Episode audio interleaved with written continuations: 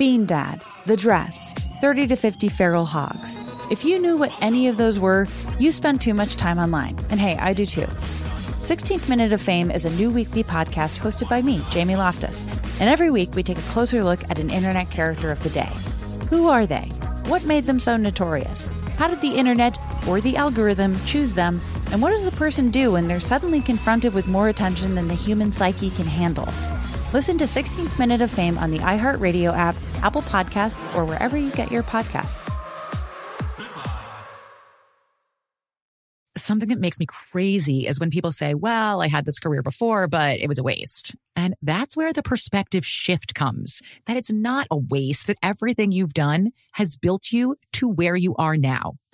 This is She Pivots, the podcast where we explore the inspiring pivots women have made and dig deeper into the personal reasons behind them.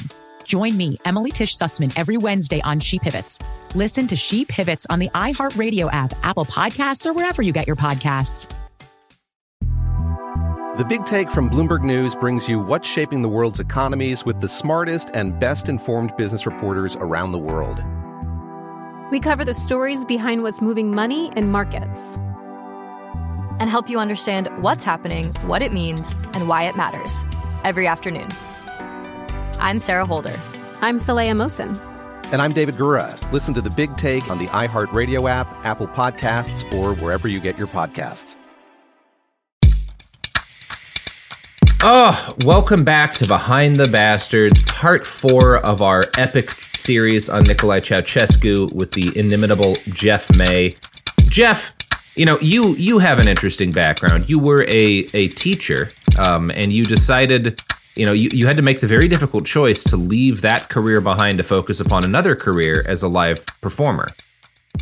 I mean, that's teaching is very live performer esque, just with health insurance. And I Oh, was well, like, not, not, for me. Not guys." anymore with Zoom. but, um, but yeah, you know, I, I, I empathize with that. I also had years ago. I had to make a really tough choice, which Mm-hmm. was to proceed with my career as a as a writer and a journalist, um, but to give up my ambitions of of being a musician and and and Yeah. really part- participating, which has been was one of the, the maybe the hardest choice I ever No. had to make. Well, one thing people don't know, you were on the cusp. Yeah, I was You about, about to to break be a through. pop darling. I, I, I was about to break through. Um, but and, and you know, I'm, I made peace with the choice that I made. But but I, every now and then, I I feel the urge to get back into it. So recently, I reached out to some old friends of mine from back in the day when I was when I was doing a lot of stage shows. Uh, you might have heard of them. They're a little band called Destiny's Child. And um, we, right. we we put together a little bitty collab based on my my incredible Boston accent. So I, I want to just play that for everyone right now as a little treat. I'm from Boston. I'm from Boston. I'm from Boston. Okay, that ought to do there. That was that was beautiful, Wow. Robert. Wow. Or honestly, Powerful. like I'm kind of bu- like I mean, I'm glad we have this show, and I'm glad Yeah. we have all the great work you're doing. But I do feel like this is sort of like a reminder of sort of like the other day the music died. Yeah, and that's exactly. when you decided exactly. to give up your career. And I'm glad that you guys, uh, you and Destiny's Child, that you're still, you you still, it's all amicable. I know Oh, that you yeah. kind of, Oh. they felt like you left him in the lark for a while, and yeah, then they- Beyonce had to lift up a lot of the stuff that you left behind. But I got to be But she, honest, she's done okay, right? She's done okay for herself. she did okay. Um, Yeah. You know, we're very proud of her. Uh, I just, I really wish I could have seen. You know, that's a glimpse into the alternate reality Yeah. that we could have had if you Yeah, had stuck with it. You know, it's just one of those one of the tiny tragedies that is that is everyday life. But you know, the upside of it is that now that we have released this in 25 years, I do qualify for admission to the Rock and Roll Hall of Fame. So I'm, I'm sure we're all looking forward to that. I mean, you have my vote. hmm hmm You're you and Billy Joel, um, both both backing me on this one. Um, He's actually back ack ack ack acking you. I was that was a solid Billy Joel joke, Jeff. I hope you're proud Thank of you. yourself. It's a I'm Billy proud you. joke. It's a Billy joke. Wow. Wow. Well, we're doing good. So, you want to talk about a piece of shit a little bit more? I thought we just were. wow. No, Billy, come on. ah, nah, he knows Ah, we're you- okay. hmm Yeah, he's he's he's he's a good guy. William William Joel. Oh God, why is my phone ringing? Stop this.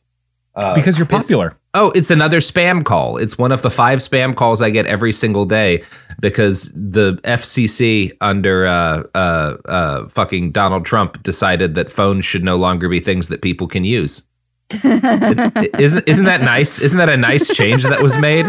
Classic. Yeah, it's like uh, it's like when car- commercials uh, were allowed to be cartoons again. In yeah, yeah. 1980. Just one of these decisions that has low key destroyed civilization. and shaped my entire personality. Oh by the yeah, way. absolutely. I don't know if you've seen all the He-Man and. GI Joe and stuff that Yeah. I have behind me here, but Yeah, you and Michael Bay completely Yeah. changed as a result of that move. Um, just like I was completely changed by the fight Beyonce and I had. But you know, that's that's that's that's that's water under the bridge now. Was you it know? in an elevator? Yeah, that would probably be the most cinematic place for us to have had a fight, right? I mean, yeah, but did on you a did on a security camera. did you Yeah, get 'cause- did you get the joke or is that over your head? No, Sophie, I, I, uh, I if you make a joke about Beyonce, you can assume I'm not going to get it. But I thought you were so close. I know, He's but you know, blocked when it out. exactly, exactly, when you're too close to somebody, it's like how I'm I'm too good at basketball to to compete on camera against LeBron James. Can you just do the episode? Hmm Yeah, of course, Sophie. Cool. I've been up what an episode on LeBron James. He seems like Yeah. a good dude. yeah, I mean he's okay. Again, uh, he's done all right for himself. So uh, we're talking about Nikolai Ceausescu. Um, now, when we when we had left off, we were talking about the gigantic series of palaces he built, the third largest building by volume in the world.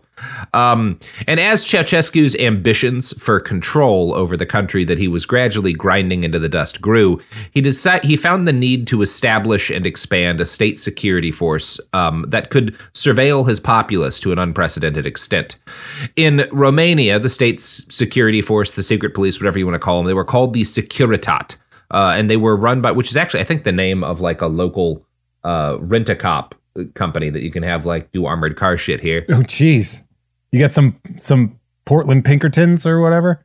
Yeah, I mean, uh, uh, maybe I'm getting that wrong. I should have checked on this. But anyway, the Securitate, the Romanian one, was run by uh, Ion Pacepa, who we talked about a little bit last episode. And, you know, folks talk about the KGB. Uh, they talk about the East German Stasi, you know, when they talk about communist secret police forces. Ni- Oprichniki. Yeah, none of these motherfuckers had shit on the Securitate in terms of its actual, like, the extent of the repression that it was capable of carrying out. Oh yeah, man. Gold yeah. medal. Oh, oh yeah. No, these this is a good state security force, not like in a moral sense, but in a in an in a- efficiency sense. in an efficiency sense. Yeah, in in a being perfect villains in a James Bond movie sense. And I'm going to quote from Catalin Gruia here. Uh, that's that Romanian journalist. In 1965, there was a central phone tapping center and 11 regional ones. That's when Ceausescu takes power. 13 years later, there were 248 centers and 1,000 portable stations. By the 1980s, the Securitate had become one of the most feared secret police organizations in the world. In 1989, it had 14,259 employees, of which 8,159 were officers. According to Pacepa, each officer had to have 50 collaborators, members of the Romanian Communist Party, and 50 informants outside of the Romanian Communist Party. The result was the constant surveillance of the population. So, damn near everybody was either in the employ of the Securitate or directly under surveillance of the Securitate. Like it, Or it- both. it- yeah, or both. In many cases, both. Yeah, like that's the Um, other part. Yeah, that's. I mean, it's they, they always used to make the the you know the KGB jokes. We've all seen that where Yeah, you know, yeah. uh, and stuff like that. But this it's seems less funny. Yeah, somehow less funny than the KGB, who were who were a bunch of lap uh, hucksters, chuckle chuckle buddies. Yeah, I Um, did a research paper on the KGB, and uh, the title of it was "Cops and Robbers." And, That's not a bad title for that. and the professor was like, "This is supposed to be like a serious class." yeah, a lot of people died and were tortured. But Yeah. you know, that's the case with secret police all the time. Um, it's a shame that secret police are absolutely necessary to have in every single country. Um, Yeah. I'm just going to go out on a limb here. ACAB includes secret police that are establishing the dominance of the state. Whoa! I'm sorry. how I know you I'm. I know every time I come on, I I, I cause chaos, um, Mhm. and this is it. I'm sorry, but yeah wow that's gonna be that's gonna be really really uh controversial among our listeners fully half of whom work in secret police forces but Yeah. you know, yeah, it, it- everybody needs to hear stuff that's difficult to listen to sometimes. So Called this, Get Tough. Yeah, except that people disagree with you, secret police officers. That's not what secret police officers do.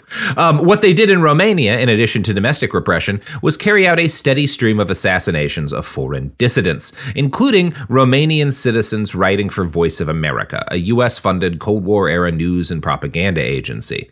At the most basic level, this could mean hiring gunmen or assassins with knives in other countries. There's one particular guy that they tried to kill like three different fucking times. I think they shot him and they stabbed him. And he kept like not quite dying.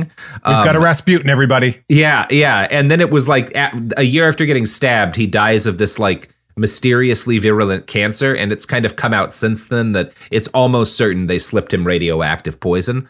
Um, that's the thing they did a couple of times, I think. Uh, and I, honestly, it- that's kind of a cool way to kill someone. All things oh considered. yeah. No, no. If you're if you're a if you're a, a a journalist writing against a state and they have to use the radioactive poison against you, you know, you've uh that's like that's like the Pulitzer getting Yeah. getting radiation getting like radioactive poison uh slipped in your coffee. Nobel Prize of dying. Yeah, yeah, of, of dying as a journalist for sure. You know, dying like Marie Um, Curie, you know? hmm Yeah, we should all be so lucky. Uh, but of course, Jeff, I don't know if you've ever priced radioactive poison. It is not cheap. And having someone assassinated across international lines, also very expensive unless they live in like Toronto. Um, so this this is something that the Romanians were going to have to spend a lot of money on. Um, and when tightened belts put the Securitate in a budget crunch, they were able to rake in extra cash, millions of dollars over time, hundreds of thousands of dollars a year from a foreign benefactor. Now, Jeff, I'm gonna. You want to guess what foreign company secretly funded the Securitate during the most repressive years of Ceausescu's regime? You know what? I have a lot of guesses, Okay. uh, but I feel like I'm not going to nail it down because my Mhm. first answer uh, was McDonald's. No, not McDonald's. You might Okay. call them the McDonald's of furniture because it was IKEA. I'm sorry? it was IKEA. Mm, I'm, I still like them.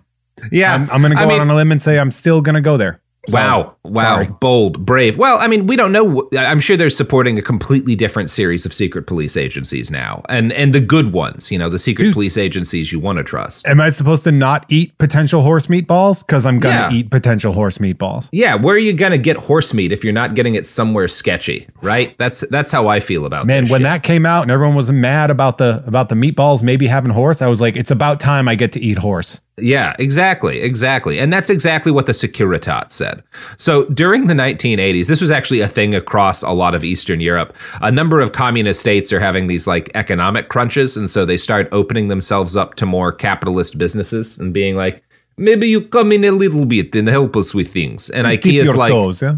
oh, yeah, we would like to be coming in. I, I don't know how to. Hmm. That's they're not from Boston. They're not from Boston. Yeah, sorry. I, I can't do a good Swedish. What was Um, that? I don't Genuinely, know. it was not your best. Yeah, I am a Sweden man. And It's like "There's Yeah. Yeah.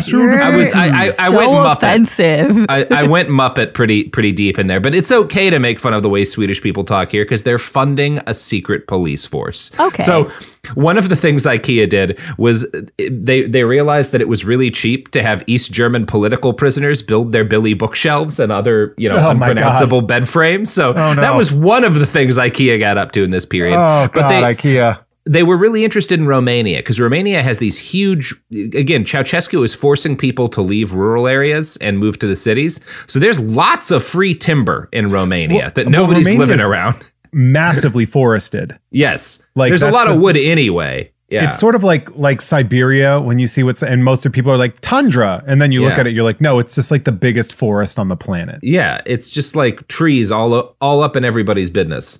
And that's so you know that uh, IKEA's like, well, we need trees. We have a lot of low quality, uh, easily breakable furniture to, to produce. We'll take all the trees that you can give us. Um, and Romania's like, well, how about you know we you pay our state run timber company you know ten million pounds ish a year for wood, and we will skim a significant chunk of that off the top and send it to our secret police force so they can buy radioactive poison. Now, IKEA denies that they knowingly funded a secret police agency through this deal. There is a lot of debate between journalists and scholars today. There is some evidence that I think the, the fair thing to say is that while nobody ever wrote this out directly based on their dealings in other countries and their understanding of the situation in Romania, they absolutely knew the secret cops were taking a cut off the top Wait. of the money that they were paying. Where do you think your money is going after you send it to a dictatorship? Yeah, some of it's going to pay for the secret police. Everybody knows this. Yeah, like, everybody it's, knows it's this. cheap labor. It's sort of like Yeah. how people still have Amazon accounts, even though they know the, um, the human toll that it takes on people. And they're Yeah. like, I sure do like immediate shipping because Yeah. I'm impatient and I like things being slightly cheaper. So I, I like immediate shipping. I'm okay that Jeff Bezos is buying radioactive poison to use on Yeah. his enemies. Yeah, it's- um, It's it's such a easy way to be like, well, they didn't tell us they were doing that. yeah, yeah. You guys knew. Um, there's some other evidence to believe that they actually had a decent amount of knowledge about how this was working. Um, but yeah, if you if you bought any products in the Billy range, uh, or any Albert chairs, or any Abo tab- tables, or Jonas desks from IKEA in the 1980s, there's a very good chance that your purchase directly helped fund the Securitate. So that's neat. Those are I've specifically the pro- product lines that they really. No. No, I I had two and both of them broke within a year. I have this I love right- IKEA. This thing right here from IKEA is great. That's good. Well, listeners, if you're IKEA, send us money and I will edit out that part where I talked about how Billy bookshelves are are not made particularly well. Now that's how you do it. Extortion. That's how Mm-hmm. Yeah. we get money. Just like the Securitate. Yeah. Um so uh that's good. That's that's cool stuff. And obviously while all this is happening, this is uh, pretty fucked up, especially the assassinations they carry out in foreign countries in like NATO countries. Um but the West put up with it for quite a while because as horrific as Ceausescu was to his own people, he never failed to back up US interests at critical junctures. And I'm going to quote from a write-up by the Wilson Center here. In 1979, Ceausescu attacked the Soviet invasion of Afghanistan. In 1981, he counseled caution in the Warsaw Pact's response to the crisis in Poland. In the following year, he opposed pact plans to increase defense spending and, in fact, reduced Romania's defense budget. In 1983, he repeated his call for a halt to the arms race and advocated multilateral nuclear disarmament in Europe. In the following year, he proposed a moratorium on the deployment of new nuclear weapons in Europe and, at the same time, refused to join the Soviet led boycott of the Olympic Games in Los Angeles. And I, I'm I'm noting this because he's he's doing this to stay in the West good graces. That's not like necessarily bad stuff to do. Obviously, like the Soviet invasion of Afghanistan was bad. It's good to disarm and advocate for nuclear disarmament. His foreign policy moves are continue to be more right than wrong, kind of in this period. This is just all paired with the unspeakable levels of domestic repression that he's carrying out at home. He seems like a sleeper agent we forgot about, and then things Yeah. got way out of control. Yeah, yeah, he did. He just kept right, letting it Yeah. ride. Real Donnie say- Brasco energy Yeah. coming out of him here on this one. for the record, the Soviets were right to boycott the Olympic Games. Not necessarily because of why ever they did it. I actually have no idea why they did it, but because fuck the Olympics. Anyone who boycotts the Olympics is is in the right. I'll stand with whoever against the Olympics. If you hate the Olympics, you're my homie. Get him. Yeah. So Ceausescu, you're uncanceled, buddy. Um that's probably not a thing. I should Oh wait, no, he refused to join it. You're still canceled, motherfucker. Um, so Nixon had been the first U.S. president to visit Romania in a follow-up to his 1967 visit, but Nikolai maintained excellent relations with every U.S. president during his time in office. His success in this was close to perfect until in 1978 he sent Ion Pacepa to Germany with apparently a plan to assassinate a journalist. I say apparently because Pacepa defected to the United States and offered up a comprehensive list of Romania's overseas narratives in exchange for, one presumes, a pile of cash and a lifetime of protection. His intel on the Securitate was obviously good because he'd been running it, uh, but you also have to remember there's like a book that exists that's stories about the Ceausescu's, but it's based on the stuff Pacepa claimed almost exclusively. And again, this guy is not necessarily a credible source on his old boss because he's defected and had a vested interest in ignoring a lot of the fucked up things he'd done as head of the secret police and making his boss seem more directly responsible for it. Um, which is not to say that Ceausescu wasn't, but just like you shouldn't take anything Pacepa says at face value. Like right? Hans It's- Landa in yeah, uh, exactly, Inglourious exactly. Basterds. Yeah, exactly. That like that's literally what he's doing. Like he's not a hero because he came out with the story of how bad Ceausescu is. No, he was his secret police head. He's a snitch. Yeah, exactly. And snitches get stitches even when they're snitching on uh, Ceausescu. Actually, in this case, snitches get a house paid for by the U.S. government for the rest of their lives. Um, I mean, yeah, I'll snitch on whoever if I. That means I could own a house. I think a lot of people would.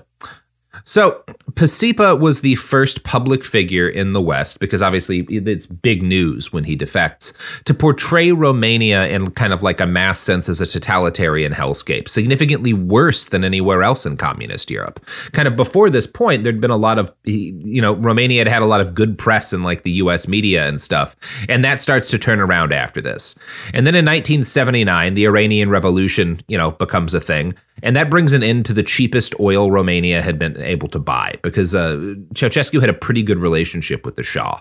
Then you would get the Iran Iraq War, which ratchets up the cr- price of oil more, and that makes stuff more difficult for Ceausescu and for everybody. Inflation is increasing across the world at this point, but it's particularly devastating to Romania because they've been taking on all of this debt in order to build these ridiculous things that Ceausescu wants to create.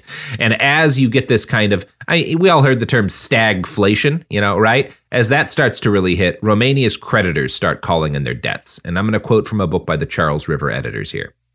As Western banks increased their own interest rates in turn, the debt repayments became ever harder to service for many governments. At the start of the 1980s, many developing countries struggled to pay the interest on their debt, leading to an era often referred to as the debt crisis. For its part, Romania had half a billion dollars worth of debt in 1978, and that had risen to 10.4 billion by 1982, equivalent to 28% of its GDP. In 1981, just the interest payments alone accounted for $3 billion. As a result, Romania applied for an IMF loan of some 1.3 billion, only for the IMF board to renege on it. As Misha Glenny has pointed out, clearly the Western economic institutions had little faith in the reliability of Ceausescu's regime to honor its commitments. As a result, the Romanian economy suddenly found itself in deep trouble. By 1982, Ceausescu was forced to cut spending and redirect foreign currency towards interest repayments. After 1982, Ceausescu threw most of the Romanian budget into paying down the debt. So, you got two things going on here. One is that Romania has this crippling debt to pay off, and the other is that Ceausescu gets angry at the IMF over the fact that they're not willing to give him the kind of deal he wants. And despite his creditors, he decides to make Romania totally independent from the global economy. And obviously, That's you know, gonna go great. it's going to go great for everybody. You know, the IMF is also a bad guy in this because it was very obvious to anyone paying attention that Romania was not going to be able to handle the kind of debt that they were taking on. Um, that these were really bad investments. But um, yeah, so there's a lot that's fucked up here. But we'll, we'll we will rem- we will in this case put most of the blame on Ceausescu. Um, I mean, So it's in- just the blame yeah. kind of goes everywhere in that case, though, right? Like it's yeah, it's like yeah, it's. I mean, debt happens. We live. When I heard the number, I was like, oh, that is cute. Yeah, yeah, yeah. It is. I mean, it's a lot more money for them. Um, but uh, yeah, that is like a rounding error now. It is funny that like Elon Musk could have paid off Ceausescu's debt with pocket change. Yeah, Still with had a enough. quarter of Twitter.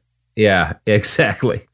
Um, so two thing, yeah. Um, in order to do this, in order to uh pay off Romania's debt and also make it independent from the global economy, Ceausescu had to radically reorganize Romanian society. Uh, he exa- he accelerated his plans to force citizens out of rural towns they'd lived in for generations, and one of the ways in which he accelerated it was by dynamiting the villages they'd lived in um, and pushing everyone to labor in cities to pay down the debt. By Classic. the winter, yeah, exactly. It- it- Classic Nikolai. yeah, it's it's it's very fucked up. Like one of the things they're doing is in order to like force people out of these villages because they they actually I, dynamiting was more of a, a euphemism because they don't want Yeah. to spend that much money on because he's dynamite. not because he's not Yeah. Wiley Coyote. Yeah, they will. He will have his Securitate guys show up and be like, "Everyone has to leave. You have 48 hours." And then when they start, you know, get ready to leave, he'll be like, "Well, I don't trust you not to come back to this village. So while we stand here with guns, you have to destroy your homes with Hmm. like pickaxes and shit." That's, Um, some, that's something interesting. yeah, It's going to create cool. a regular populace that's not going to want to kill you real bad later. Yeah, no, it's it's not going to make anybody the angriest they've ever been.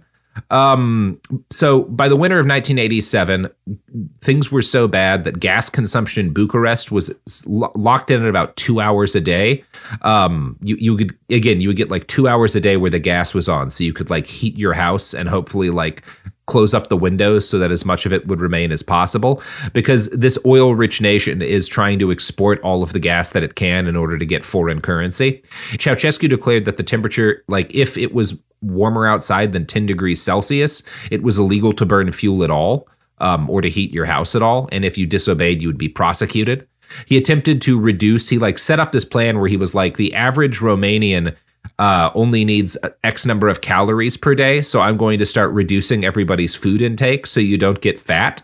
Um, but, but That's yeah, cool. people He's weren't evil. fat. Like, not that that would make it okay. Like, people were already tightening their belts. And he was like, actually, you guys need a lot less food than you think You can need. starve more. Yeah, you can starve more. So he dropped. It was like fifteen percent across the board.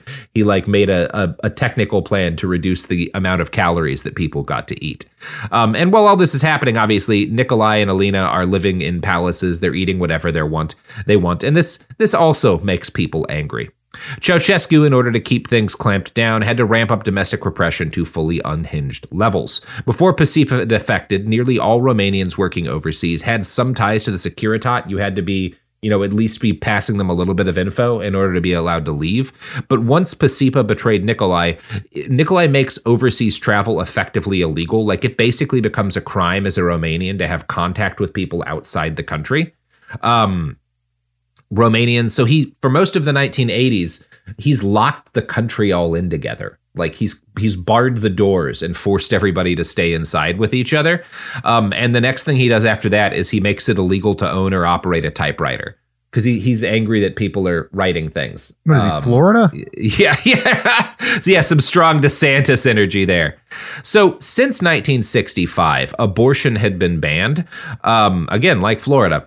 And as conditions eroded through the 1980s, Romania was racked with several problems. For one thing, huge numbers of women were attempting to self induce abortions to avoid the expense of a new child. And again, as, as we said earlier, between t- 10 and 20,000 women in Romania died due to botched, botched abortions during Ceausescu's time in power. But for another thing, this his policy of making it illegal to use contraception does massively increase the Romanian population of orphans.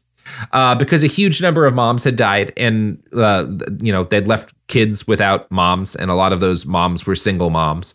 Um, and in addition to that, a huge number of families just had kids that they couldn't afford to feed because Ceausescu is cutting the calories people have access to.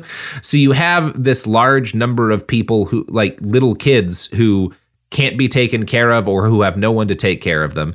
And you're also cutting the standards of medical care. You're bulldozing hospitals for your palace. So you have more kids who are born with serious health problems that their parents can't afford to treat. And the way this all ends up is that by 1989, there are 104,000 orphaned children that are institutionalized in Romanian government facilities.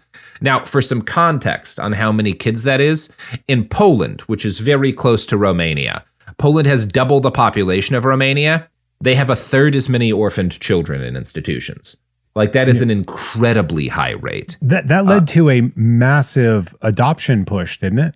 Yes, there's a number of things this leads to. That is what we are talking about. So, Oh, sorry, I didn't mean to jump ahead with my. yeah, yeah, yeah. with my Res- respect the orphans. Jeff. God. God, I need to get Um, fucked. hmm That's right. That's what. Well, don't do that in Not, not the proper Romania. term, but you know, Um, so d- throughout Ceausescu's reign, there's hundreds of thousands of kids who wind up raised in these government facilities with no family, and as a result of that, it kind of behooves us to look at how these these government institutions were run. And I'm going to quote from an article in the Guardian here. Florin Soare, an investigator for the Institute who spent several years gathering testimony, estimates that between 1966 and 1989, there were between 15,000 and 20,000 unnecessary deaths of children in Romania's grim network of children's homes, with the vast majority taking place in those set aside for disabled children. The most horrific abuse took place in homes for disabled children, who were taken away from their families and institutionalized. At the age of three, disabled children would be sorted by hospital commissions into three categories so called curable, partially curable, and incurable. The children who were sorted into the third category, some of whom had minor or no, no disabilities, were subjected to particularly brutal conditions. Across the country, there were 26 institutions catering to the Category 3 disabled children. Investigators from the institute picked three of them to investigate and found shocking mortality levels among the children. They didn't die from the disabilities they had. 70% of the registered deaths were for pneumonia. They were dying of external causes that were preventable and treatable, said Soare. As the investigations occurred, they d- discovered ever more horrific details. There is testimony of children suffering from frostbite and of children literally being eaten by rats, being kept in cages, or being smeared in their own feces. The investigators logged 771 deaths they believed could have been prevented in three facilities in the late 1980s, suggesting the number across all 26 institutions over a longer period is much higher. There's no document that proves this, but it is clear that the ultimate goal of this was an extermination campaign, says Soare. So, It's not a feel good story. it's not a feel yeah extermination campaigns rarely are a feel good story Yeah, that whole thing with the babies and the rats, that's that's some would say some would say that's negative information Yeah. you're delivering. yeah it's not like it's not like good to lock babies in dark rooms without any adults until they're eaten by rats that's like a bad thing i think i think we were able to take that stance sophie is that going to get us in trouble with the advertisers Uh, I don't really care. okay well uh, hopefully this show is not being advertised by romanian orphanages in the Yeah. 1980s R- ro- a Romanian rat feed emporium. Yeah, yeah, yeah. If so, we're gonna be in some trouble. But uh, Hey, we need out- those babies. Yeah, keep the babies coming. Um, uh, yeah, and why don't you keep the money coming to our sponsors?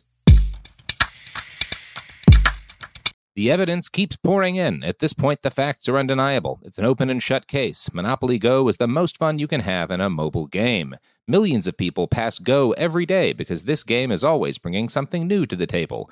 Countless crazy tournaments you can join with your friends as partners or teams. Constantly changing challenges like money sprees or treasure hunts that keep it fresh with new wild mini games. Timed events offering bonuses like massive multipliers or rent frenzies to help you get huge rewards.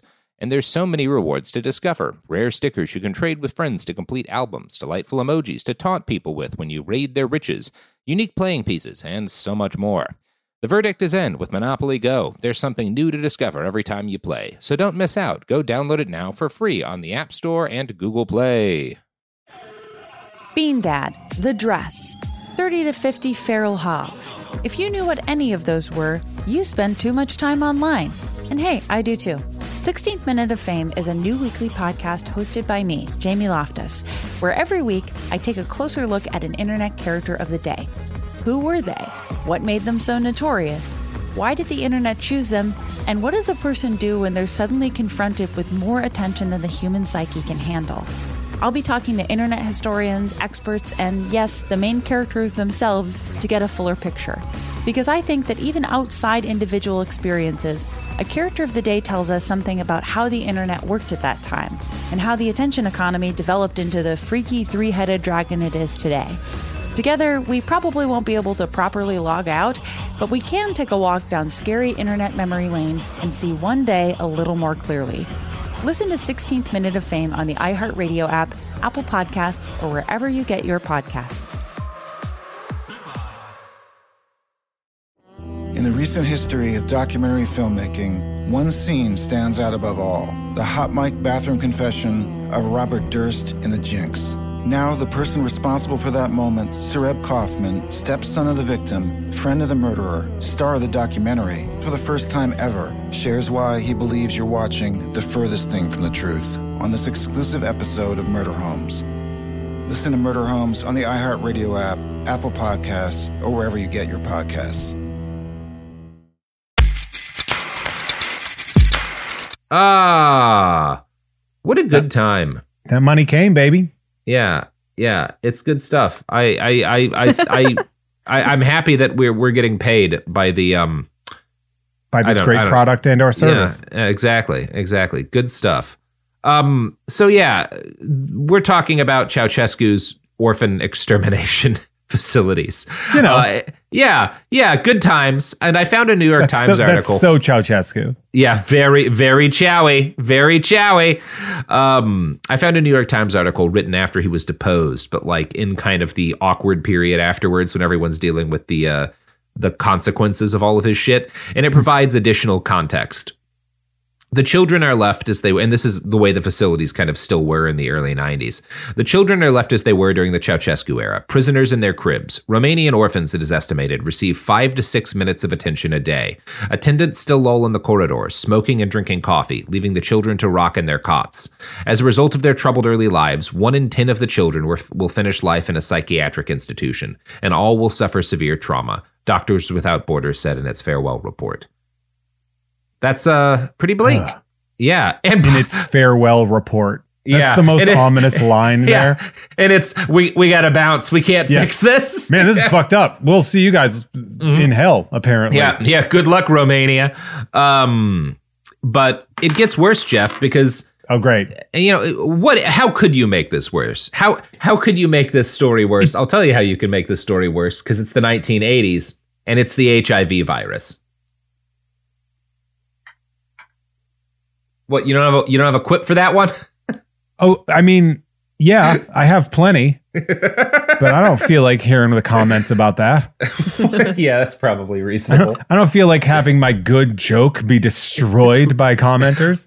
Uh yeah. Well, it, we're also going to talk about racism. So Oh, I'll do good. that. Yeah, yeah. Yeah, okay, good. So we're going to talk about the treatment of the Ceausescu regime of the Roma and how it relates to all this. So in Romania, the Roma people are the largest single minority group in the country. They're about 10 to 12% of the population. So, question now, when you Yeah. say Roma, is that Romani?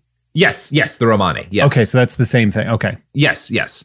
Um, uh, we'll, we'll- yeah, we'll use Romani because that might make it. Well, I, I don't know if that's Romani, R- Roma, Romania.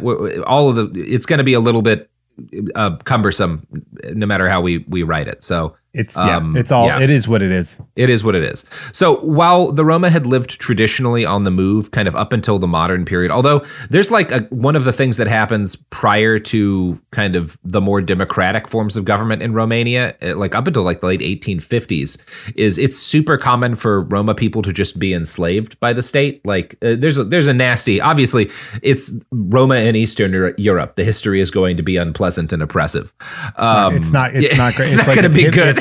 They're treated the way Europe also treated like Jews. yeah, yeah, and, right up. To the right. But like the if they were that- like kind of yeah. hippies, Yeah, like that's the way they were treated, and they're not. They're not going to have a good history in Europe. No, no, it's going to be rough. And in fact, as you said, they are treated in a lot of ways the way that Jewish populations are. So they are subject to a lot of the same kinds of pogroms and they are victims of the Holocaust as well. This is all across Europe, but it's particularly true in Romania because there's a lot more Roma in Romania. Um, so, you know, when they were not being enslaved or massacred, the Roma for most of the 1800s and early 1900s lived the way that they kind of traditionally did, which is on the move, you know, as these kind of traveling groups of people. Um, and this continued up until communism took hold in, uh, in in Romania, um, and they kind of over time the communists kind of pushed them to find more sort of settled areas to live. This starts as them kind of building these more stable encampments on the outskirts of major cities, um, but they're often still kind of like living in tents or these kind of like shanty type buildings they put together. And this is kind of like I know, probably uh, broadly good that they have the option more often for for for quality homes during this period. That's one of the achievements of the early communist state. As we'll talk about, there's some problematic aspects to that too.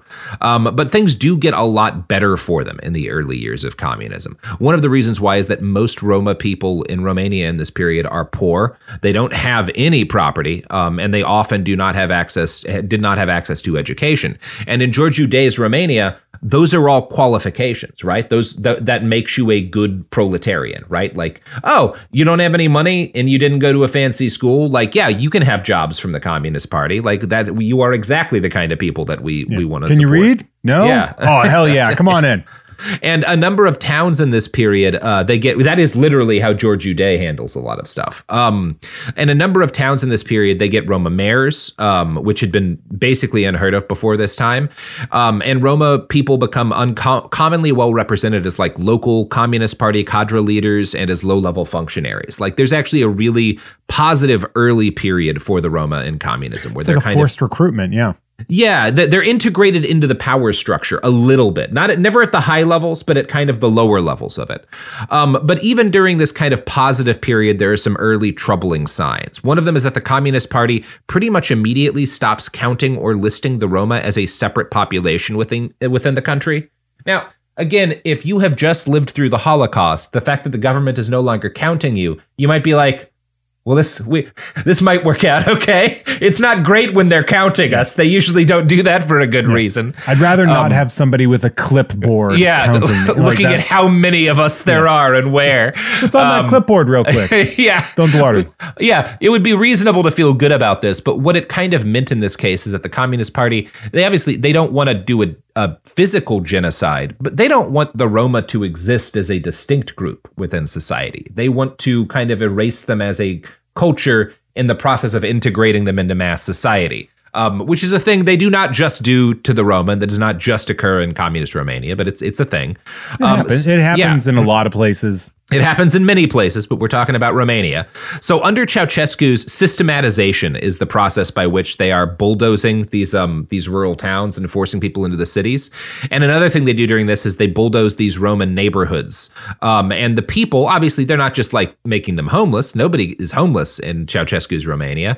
They are moving them into these new and more modern developments. And in some ways, this is positive because the homes that they had lived in previously were not of good quality and were often like it, somewhat dangerous. Uh, and the homes they move into are are much better quality and much safer. But when the government is moving them, it isn't keeping these communities together. They're not like splitting up like individual families, but they're not keeping these groups that had like traveled and lived together for generations together. And that's kind of a soft ethnic cleansing. Is that, is that breaking, purposeful? There's debate about this, or is and it I, carelessness? I, yeah, there, it, I think the balance of what I'm reading suggests it's more accidental or just a, a, byproduct of the way the communists felt about every group in the country. But there are allegations, and, and there's reason to believe them that that a significant amount of this was intentional because they also just saw it as potentially dangerous to have these people as a separate community. I, I'm not going to be able to give you uh, like again yeah. a lot of stuff is is debated yeah. about this still. But you are right that there are benefits to having like a wall Yes, yes, yes. Like this is not all negative. It's like, yeah. but it it also you are they. This is uh, one of the things that's occurring here is kind of the destruction of the community that ex- had existed previously. Um, still, given how things had gone prior to the '80s, it could be argued that the situation for Roma in Romania was in most ways better than it had been for the last couple of centuries in the area. But then, as we've been talking about, the economy in Romania collapses and Ceausescu forces his vaunted austerity measures on the populace. Now, the Roma had always had larger families than most other people in Romania, um, but prior to Ceausescu, Roma women had utilized pretty frequently legal and safe abortions to aid in family planning. Um, with abortion now illegal, families had more children than they could afford to feed or take care of under Ceausescu's new regime. And so Roma families were forced to send their children to state orphanages at the highest rates in the country. And I'm going to quote from an article in the Open Society Foundation here. The results were a high level of poverty and an increase in unwanted children. Romanian families, which were already traditionally large, also increased in size at this time because even though birth control had never been widely accepted, abortions were common among the Roma.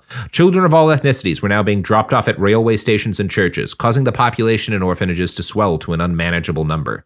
State institutions were forced to deal with slashed budgets. Hospitals resorted to reusing needles and other materials that could be rinsed or quickly sterilized. Blood, however, was in large supply because donors were paid a small fee. So when the orphanage pantries were down to just powdered milk, it seemed like a good idea to give the smallest and weakest children whole blood transfusions under the theory that new blood would have more nutrients for their bodies to use.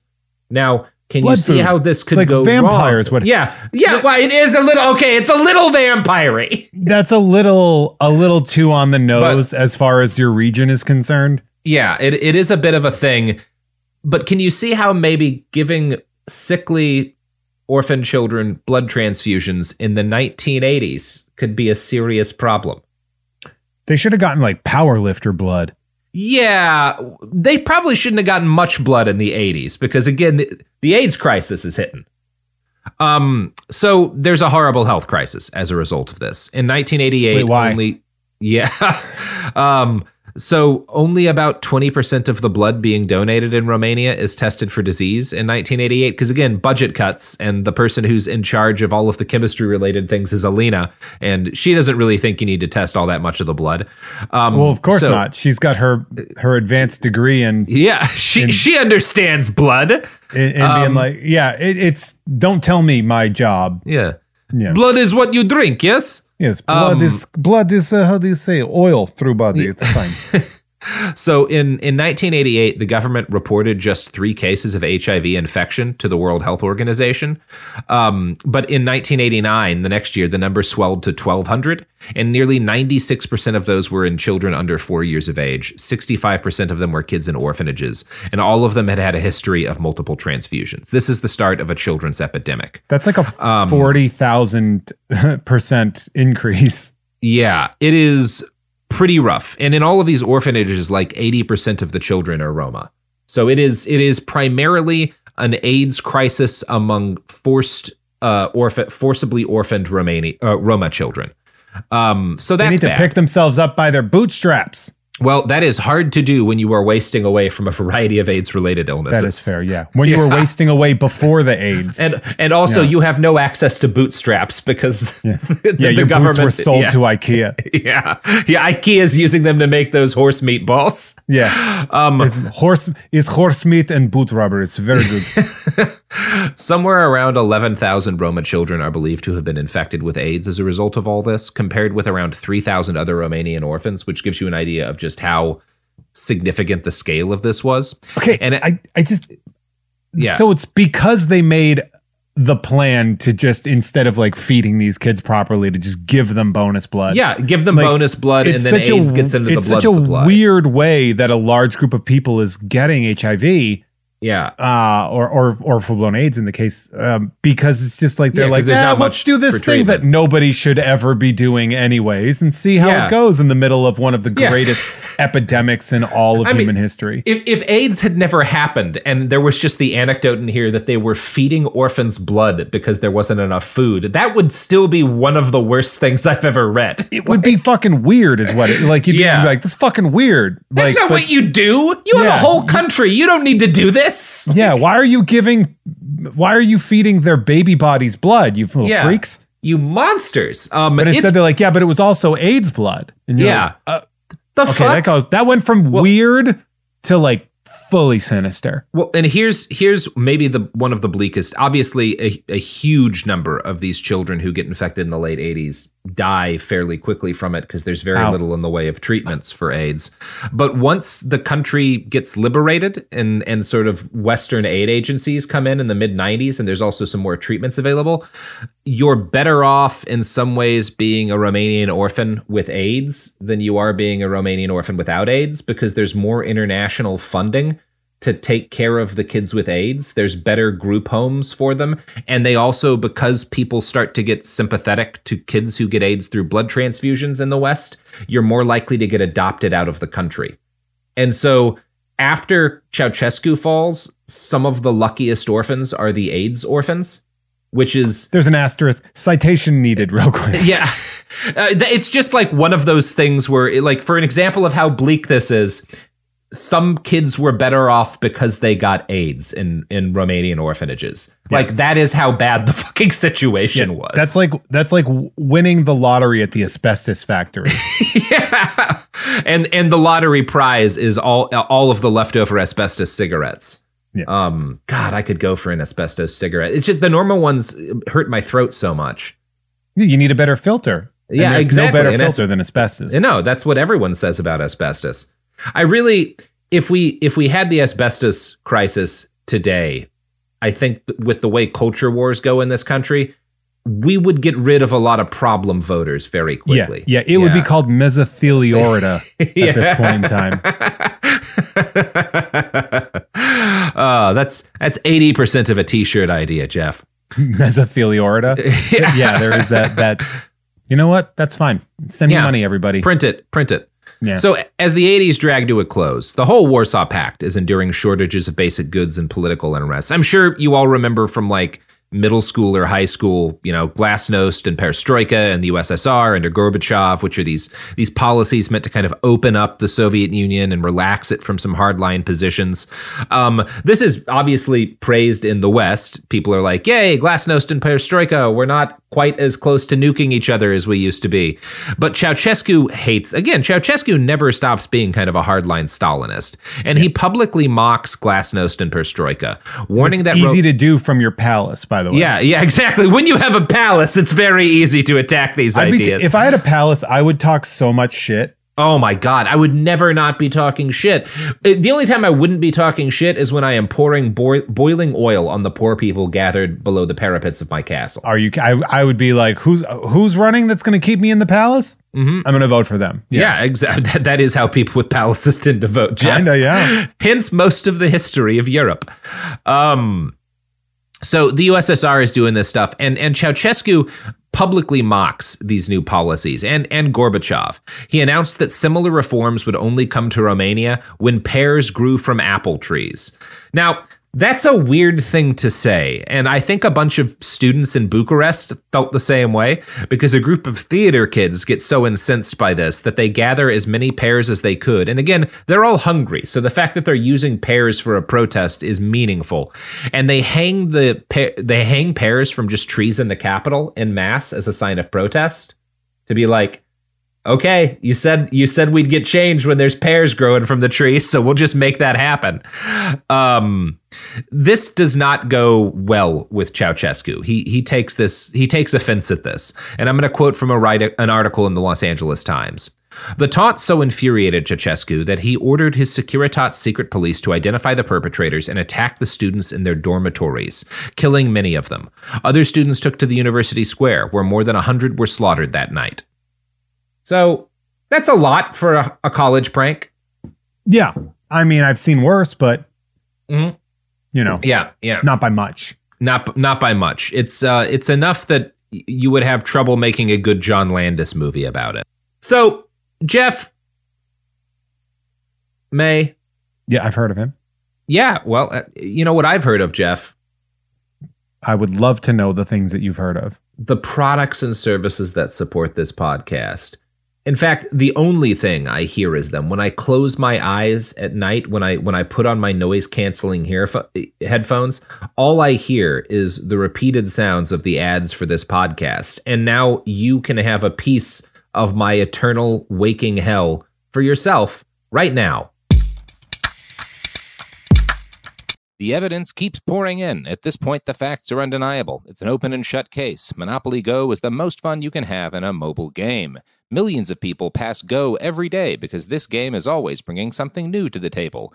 Countless crazy tournaments you can join with your friends as partners or teams. Constantly changing challenges like money sprees or treasure hunts that keep it fresh with new wild mini games. Timed events offering bonuses like massive multipliers or rent frenzies to help you get huge rewards. And there's so many rewards to discover rare stickers you can trade with friends to complete albums, delightful emojis to taunt people with when you raid their riches, unique playing pieces, and so much more. The verdict is in with Monopoly Go. There's something new to discover every time you play. So don't miss out. Go download it now for free on the App Store and Google Play. Bean Dad, The Dress, 30 to 50 Feral Hogs. If you knew what any of those were, you spend too much time online. And hey, I do too. 16th Minute of Fame is a new weekly podcast hosted by me, Jamie Loftus, where every week I take a closer look at an internet character of the day. Who were they? What made them so notorious? Why did the internet choose them? And what does a person do when they're suddenly confronted with more attention than the human psyche can handle?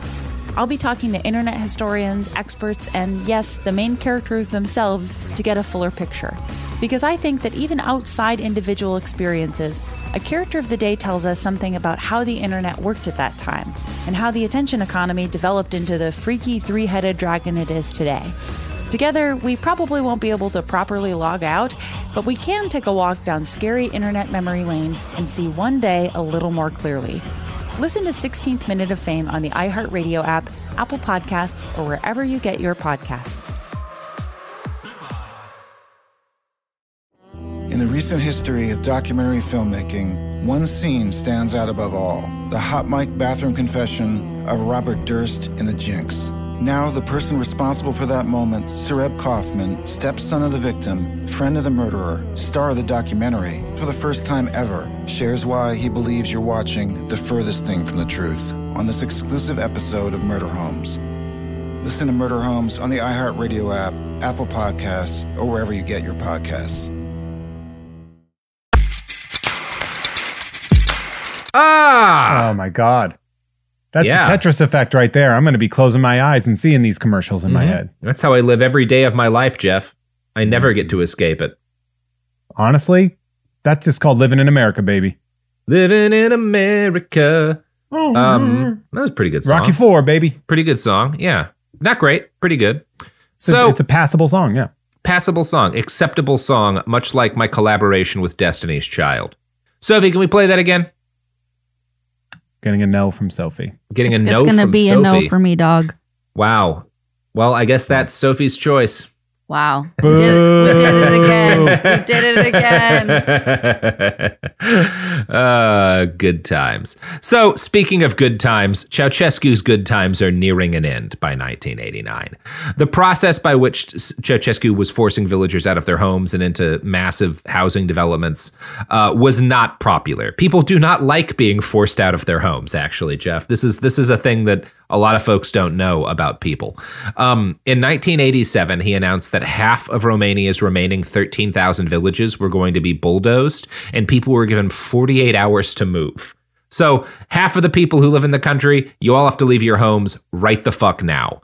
Um, now, this is very unpopular and it contributes to the protest movement against him. And while this is also happening, internationally, his luck is running out because I don't know if you know but this, because Gorbachev became a Pizza Hut spokesman and then kind of a laughing stock, and then shit with Russia didn't go so great uh, in the post Soviet Union period either. But back in, during this period in the late 80s, when he's he's doing this glasnost and perestroika, he is the dandy of Western media. People Oh, God, yeah. cannot I get mean, enough of How of much stuff do you Mikhail remember Gorbachev. watching where they were like, Gorby? Gorby, like that, like the Simpsons episode where Dude uh, in- where yeah, Dude was in Mad Magazine every month. yeah, people fucking loved this guy. Um, Because he had that that the the, He- the he- birthmark, yeah, which was very distinguishable, and Uh, he was just per, he was open for all forms of of, Well, of entertainment. He was just people liked Yeah. him over here. I remember that. yeah, people liked him. Yeah, I've talked to my my parents are much more are very conservative, but one of the things that my dad said about him that did make sense to me is like, look, if you're growing up in the U.S. in the 1960s and it's this constant drumbeat of we are going to have a nuclear exchange with Russia, and then they finally have a guy who's like, no, you know what, everything's gonna be cool, like. Yeah. You feel good about him, you know. Like, you feel we would good like about him. access to your television program, Punky Brewster. Yeah, everybody's feeling pretty good about this. But the fact that everyone's feeling pretty good about Gorbachev means that what's the use of Ceausescu, right? His whole value was the US and the Soviet Union are mortal enemies, but here's this guy in their backyard who's willing to work with us and like be part of a, a communist power bloc that's kind of opposing sometimes Soviet policy.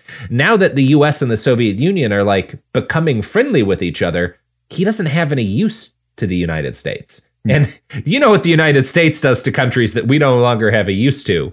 We For- continue to support them. Yeah, we yeah, that that's exactly what happens. We support them like we support all of our good friends that we no longer have a vested financial interest in. Um ask, I don't know, roughly half of the countries on earth how that works for them. Yeah. Usually, So- when that happens, we just throw Coca Cola in there to take care of the rest. yeah. Um, Nicolae's health begins to decline during this period too. He's he's not doing very well. Um, he's less able to kind of manage his own affairs, and Elena starts taking a more and a more active role in governing, eventually becoming something akin to the regent of Romania. She creates a second shadow Politburo of her own to review all pr- proposals before they're brought to her husband, um, and she starts spending huge amounts of state resources expanding the personality cult around both of them. From an article by the Romanian Cultural Institute, quote, The birthdays of the Ceausescus represented occasions for pompous ceremonies when the two geniuses were showered with innumerable gifts. The range of accolades was extremely wide, grandiose manifestations on stadiums, which involved tens of thousands of people, a never ending stream of messages of gratitude, works of prose and poetry written especially for the occasion, celebratory editions of the national festival, the praise of Romania, hymns, odes, songs, dances, paintings, and sculptures produced by armies of artists. The zealots of the personality cult placed the dictator among the authentic authentically great figures of Romanian history. Thus, Ceausescu shortly evolved from being just a hero to a hero among heroes, to being the nation's hero, to being the most important hero of the nation's heroes. Painted portraits counted among the most frequent and appreciated gifts offered to Nicolae Ceausescu and his wife. The party organizations would commission various artists to create them. Depending on the budget, the artist was a household name or a lesser known artisan. The request could be for a painting in which Ceausescu is pictured as a defender of the peace, friend and mentor to all Romanians heir to the great forerunners and millennial ideals, the creator of the multilaterally developed socialist society. Other paintings would highlight the great scientific achievements of his poorly educated spouse, depicted as a member of the Romanian Academy and a PhD in engineering with international scientific co- contributions. And she gets like a British, fancy British university gives her an honorary degree because they get like strong armed into it. It's very yeah. funny. You don't want to. Um, you don't want to be the one that hands in a subpar painting.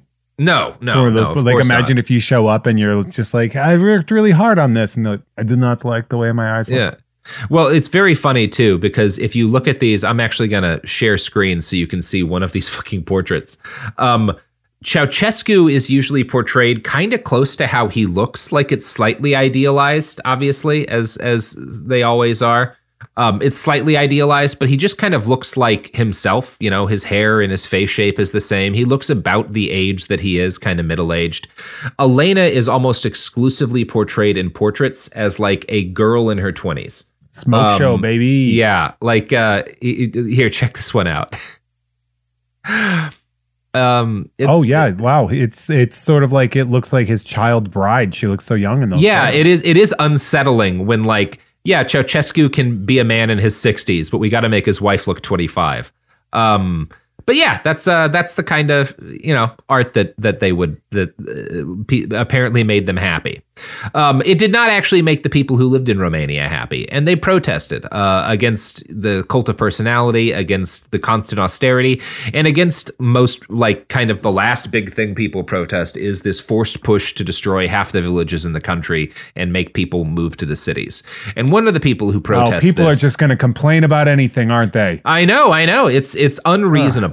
Um, we have the snowflakes. Sophie and I have the same problem with our employees at Cool Zone. They hate it when we force them to leave their homes and destroy them with pickaxes in order to move to insular apartment blocks in the cities so they can work in our factories making low quality televisions. We just don't understand why they're complaining yeah. so much. Garrison just does not stop with it. Anyway, whatever endless. So, one of the people who protests in Romania is a traveling itinerant preacher named Laszlo Tokes. Uh, Laszlo refused to leave his home when he was evicted. You know, basically, Ceausescu, this village he's in, Timisoara, uh, Ceausescu's like, you got to get the fuck out. I'm going to destroy it. Everybody's moving to the city. And Tokes is like, the fuck. Also, it is spelled Laszlo Tokes, as in if he was like a pot icon. Hell yeah, yeah, yeah it, it's pretty cool. It's a pretty cool name, actually. It today he would have a podcast called Laszlo Tokes, where he where he reviews different Romanian weed strains. Um, he would be super big on the Joe Rogan Hour, four hours. Um, so he actually is a very cool guy. Um, he, so he's he's like, "Fuck you! I'm not leaving my home." And soldiers and police bear down on the town of Timisoara because he starts getting like attention from people. This movement forms around him, and he's like, you know, when all the cops show up, he's like, "Don't get arrested for me. You should go home." And all of the people who have gathered are like, you know what? No, we're not going to abandon you to get arrested by the police. Fuck these guys. We have to take a stand at some point, and they do. And so the security forces fire water cannons into the crowd. Um, that disperses most of the people, and they're able to rush in and grab Laszlo, and they beat him half to death and they drag him out of his home. Now, this is the kind of thing we talked about that peasants uprising where that dude got hit in the face with a fucking rock. This mm-hmm. short sort of shit again had happened all over Romania to a bunch of people for years. But this time, in the way that these things happen, it ignited something uncontrollable. Protests erupt in response to the beating of Laszlo, and they erupt in Timisoara, and then they spread to the surrounding areas. And in very short order, it becomes clear that the Securitate does not have the manpower to repress this. And, you know, initially, Boy, don't of- they. Yeah, boy, they they sure don't. Boy, does Um, every secret police yeah. not have that ability. yeah, they, they that is the case always with the secret police. How'd the. Republican Guard do in Iraq? yeah, uh, great. Uh, that's why Saddam Hussein is enjoying his like 98th birthday uh, this week. By the way, shout out to friend of the pod, Saddam. Um, any, I don't know where to take that, R.I.P. but yeah, King. yeah, so the Securitate gets overwhelmed very quickly. Ceausescu and Elena, at first, they they don't kind of recognize how serious the situation is, and then they're like, "Well, why don't you just start killing people? Just start firing into crowds." And the Securitate is like, "We have been doing that the entire time, and it is not working." Yeah, yeah. That's like People- that's like trying to take a bucket at the beach to try to just throw the water back in. Uh, boss, we, we have problem. We have we are shooting into crowds, but people have no fear of death because you have mismanaged country so grievously. Are you aware of uh, events 1912 Mm-hmm. Titanic? yeah. It turns out uh, thousands of orphans with AIDS is more frightening than our Yeah. bullets. Uh, Yeah, they, are, no they longer are scared. we are yeah, yeah. Um, the military, who had the ability, presumably, to have put down this uprising, are also just kind of do the thing that often happens with militaries, where like enough of them are like, well, for one thing, I don't want to murder my own family members, and for another thing, this doesn't look good. I don't know if we want to like back up the Securitate guys. Maybe we sit this. Obviously, there's places where the military cracks down, but there's enough places where the military is like, we're just going to wait this one out. That um the the movement is able to really gain steam. Um, it's it's it's a little yeah. I mean, and it's obviously like the military, as with in Germany, the military had been complicit in some pretty horrible things. But they th- now that they see that like oh we might have to we might not be able to put a lid back on this thing. They uh they they they decide they have principled objections to the Ceausescu regime, um, much like the principled resistors in the Wehrmacht. Um, so Nicolae organizes a speech to be delivered from the same balcony that he'd spoken from in 1968. You know that big that was that was his big moment. Uh, it was a good time for him. This time, trying to reprise his uh his his big moment does not go well, as Paul Kenyon describes in Children of the Night. Ceausescu was one minute and 17 seconds into his address when he heard yells from somewhere in the back. Such an intervention was unprecedented. He glanced up and stumbled over his words. Considering it is, he began losing his way. The yells became louder. Considering it is, cheers and whistles echoed around the square. Ceausescu never finished his sentence. He did not have to. His audience was never there for his oratory. It was a moment frozen in time and in history. Ceausescu stood with his mouth half open and his forehead creased with confusion. And you can see this moment. You can watch him realize, like, oh God, I've lost control. They're not scared of me anymore, and I no longer have the power to stop them. Yeah, and he has no improv skill. And he's got no embry. Yeah, he doesn't even have a tight five ready to kind of get the crowd back. Yeah, take a class, Um, dude. Christ. I can't imagine Ceausescu like doing the Bill Hicks where he just starts rolling around on his back, shouting about how everyone needs to be killed. um, it, it, it- it's one way to deal with hecklers. Yeah, Um, that's certainly. Yeah, Ceausescu's way of dealing he- with hecklers is having his military form of ring of steel around the Capitol building and repeatedly shoot at everybody who gets close. Um, this does not work out well, and I I should note the architects of that that that heckling was not entirely organic. It was part of a protest campaign who was led by those theater students who had had a bunch of their friends massacred for the pair thing. They're led by this. They took improv classes. they took improv and they knew how to heckle. Yeah. yeah, theater Um, kids know how to handle a staged Mhm. experience like that. And they they do it very very well. Um, and that and is the last good thing theater kids ever did. It that this is this is also the case. Um, there's a lot to say about Romanian politics and the failures theater kids had in the it, it- anyway. Whatever. That's a story for another day. Ceausescu was effectively chased from the stage, and protests around the capital swelled. And of course, security forces get overwhelmed. And by the next day, it becomes clear like we're not going to be able to hold on to the Capitol building. And in fact, Nicolae and Elena barely escape a mob. Like they get into the helicopter just like seconds away from being pulled into a crowd of people who probably would not have made that a pleasant experience for them. It's like platoon. Yeah, they they have to abandon the capital, and they like the pilot they're with as soon as because the pilot's just like you know some guy in the Romanian military who gets called in, and he's like, "Wow, these protests look bad as shit."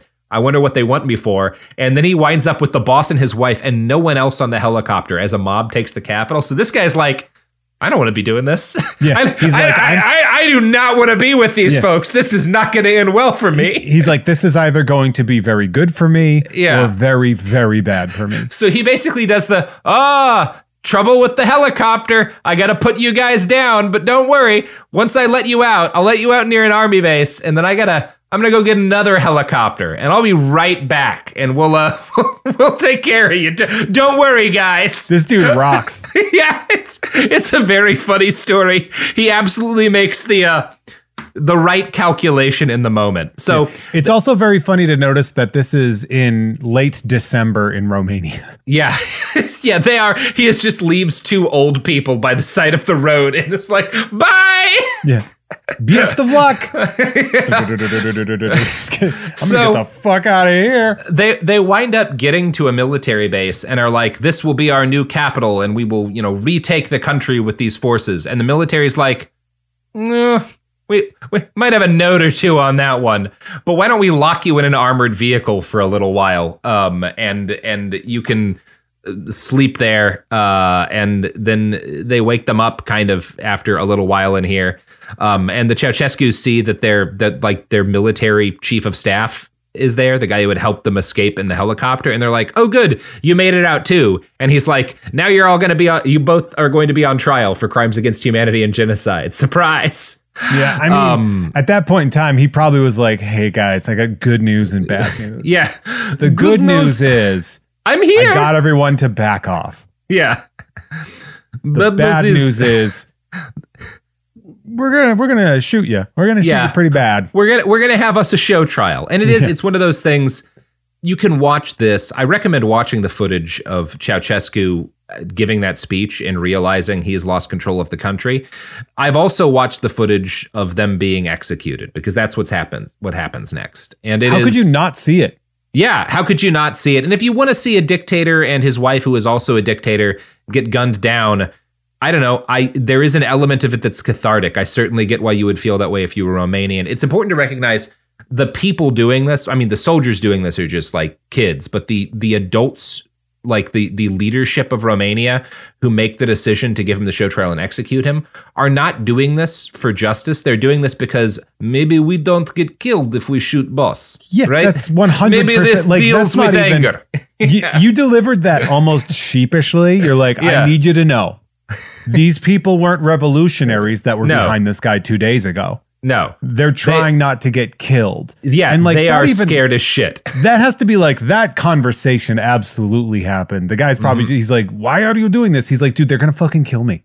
Do you do you Like, know how angry they are? Like you're clearly getting killed. I don't know how you don't understand that. Yeah. Mm-hmm. I might not get killed, and all I have to do is do the thing that is definitely going to happen to you Yeah. anyway. Yeah, And, on and on Christmas, no less. and it yeah, it happens Christmas Day 1989. They get gunned down by uh by their own soldiers. Yeah, and they were Um, caught by like on the 22nd, right? Like Yeah, it's very quick. Like Yeah, they do not spend a- a lot of time in Yeah. lockup. This is a a what we refer to in America as a uh, quick and speedy trial. Is that what yeah. said? yeah, This is this is they do uh Roma- the new regime institutes itself by ensuring the right to a speedy trial for Nicolae Ceausescu. Hey, more like habeas corpse. Oh, you know what I'm saying? that is how this all ends. And that is the life of Ceausescu and uh, Nicolae It's a- and a Elena. holly jolly corpse miss. It is. They do like look, they absolutely deserve to be shot and they absolutely deserve to be shot unceremoniously. That part's fine. It's just a lot of the people having them shot also probably should have been shot themselves. But hey, isn't that always the case? Yep. I mean, yeah, Yeah. some would say. broadly speaking, this is about as well as a story of a dictator ever ends. And Romania, you know, obviously they are in a bad position when he falls. The next decade and change are challenging. But this is one of those cases where revolution comes and the government that replaces it, things get a shitload better. It is much better to be in Romania now than it was in, under Ceausescu in the 80s. Yeah, I don't think I- anyone would disagree with that. I would like to add too that like when you think about like Christmas 1989, it's just like, oh, I got a Game Boy, and they're like, oh, we got uh we we got a dead ruler. Yeah, we did have a game, but uh, not with boy. Yeah. Um. So yeah, that's that's that's good. Things do get a lot better, and it's like again, it is. A, we are. I'm not gonna. We don't have the time to talk about the last 30 years or so of Romanian history since all this. But one of the things that has increasingly happened, you know, especially after the kind of immediate chaos of the fall of the regime, is there have been an ongoing series of prosecutions against people who committed crimes, people who worked with the Securitate, people who were responsible for the repression apparatus.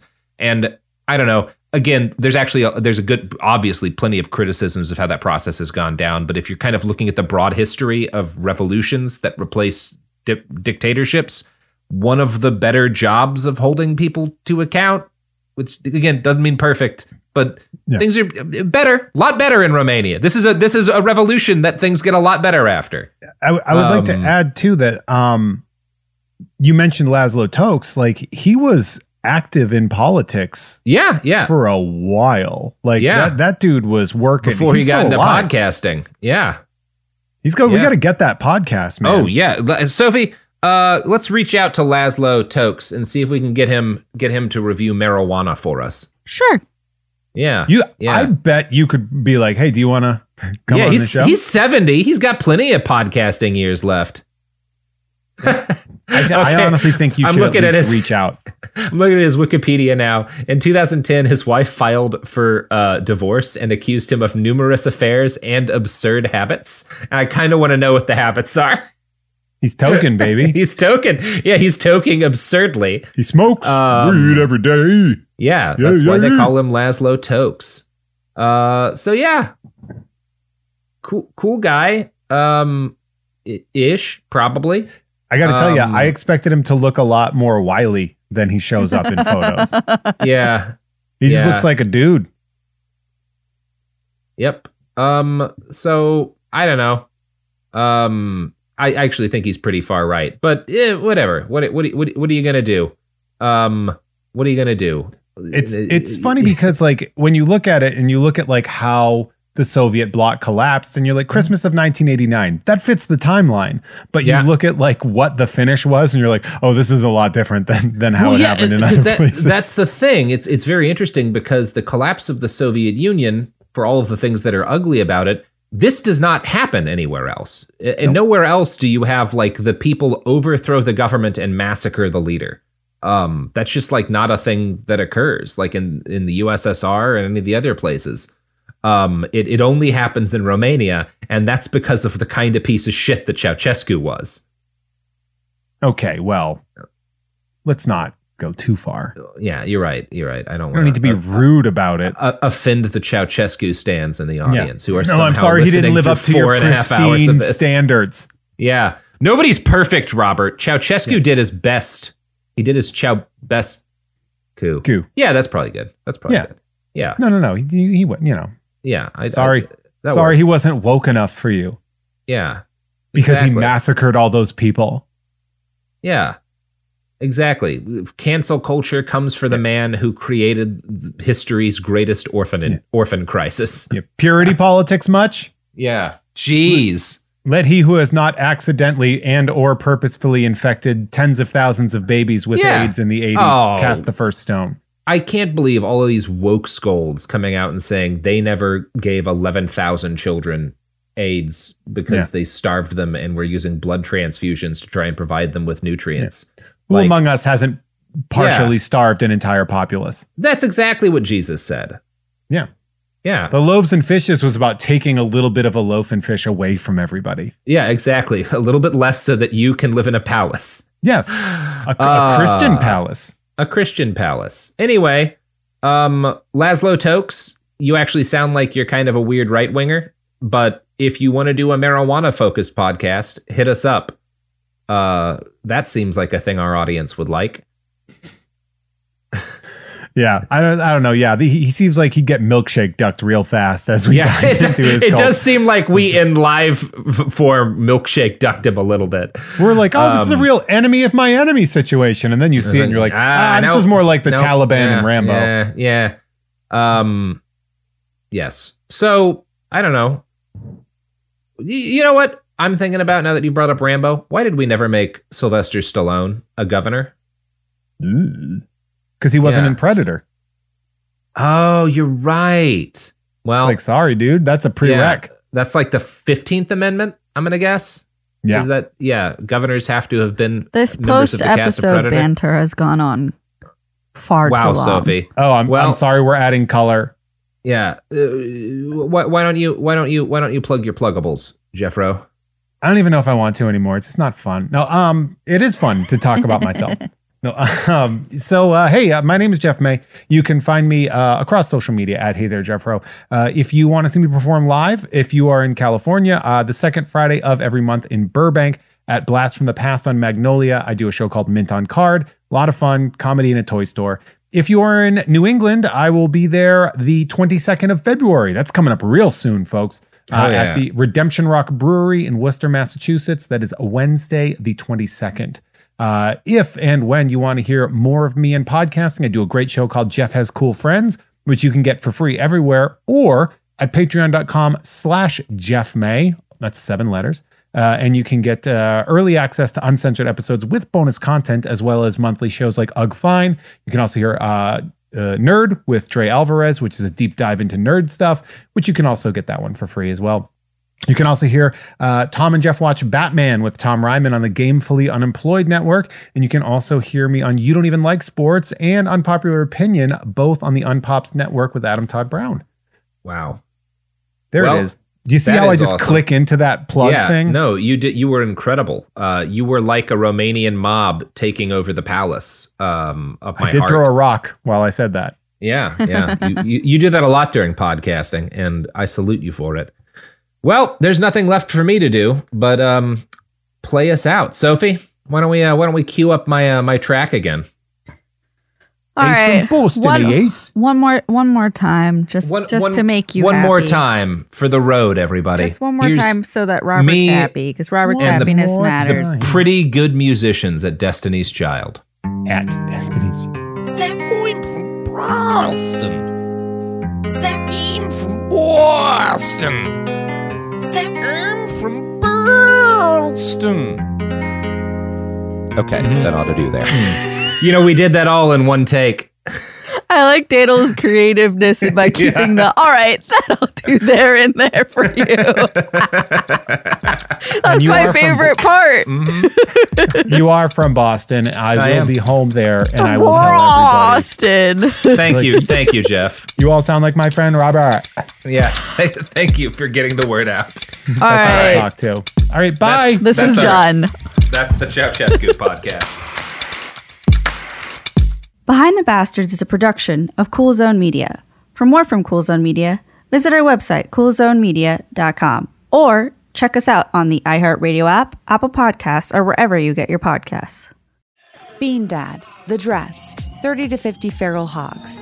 If you knew what any of those were, you spend too much time online. And hey, I do too. 16th Minute of Fame is a new weekly podcast hosted by me, Jamie Loftus. And every week we take a closer look at an internet character of the day. Who are they? What made them so notorious?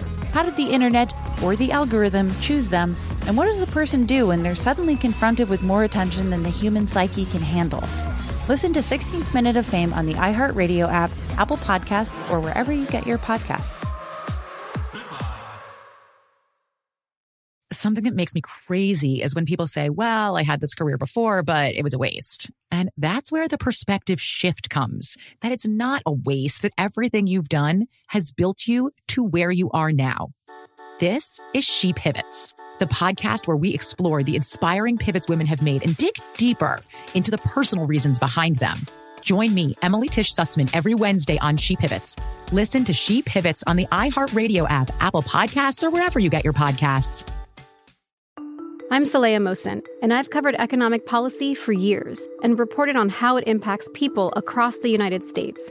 In 2016, I saw how voters were leaning towards Trump and how so many Americans felt misunderstood by Washington. So I started the Big Take DC. We dig into how money, politics, and power shape government and the consequences for voters. With new episodes every Thursday, you can listen to the Big Take DC on the iHeartRadio app, Apple Podcasts, or wherever you get your podcasts.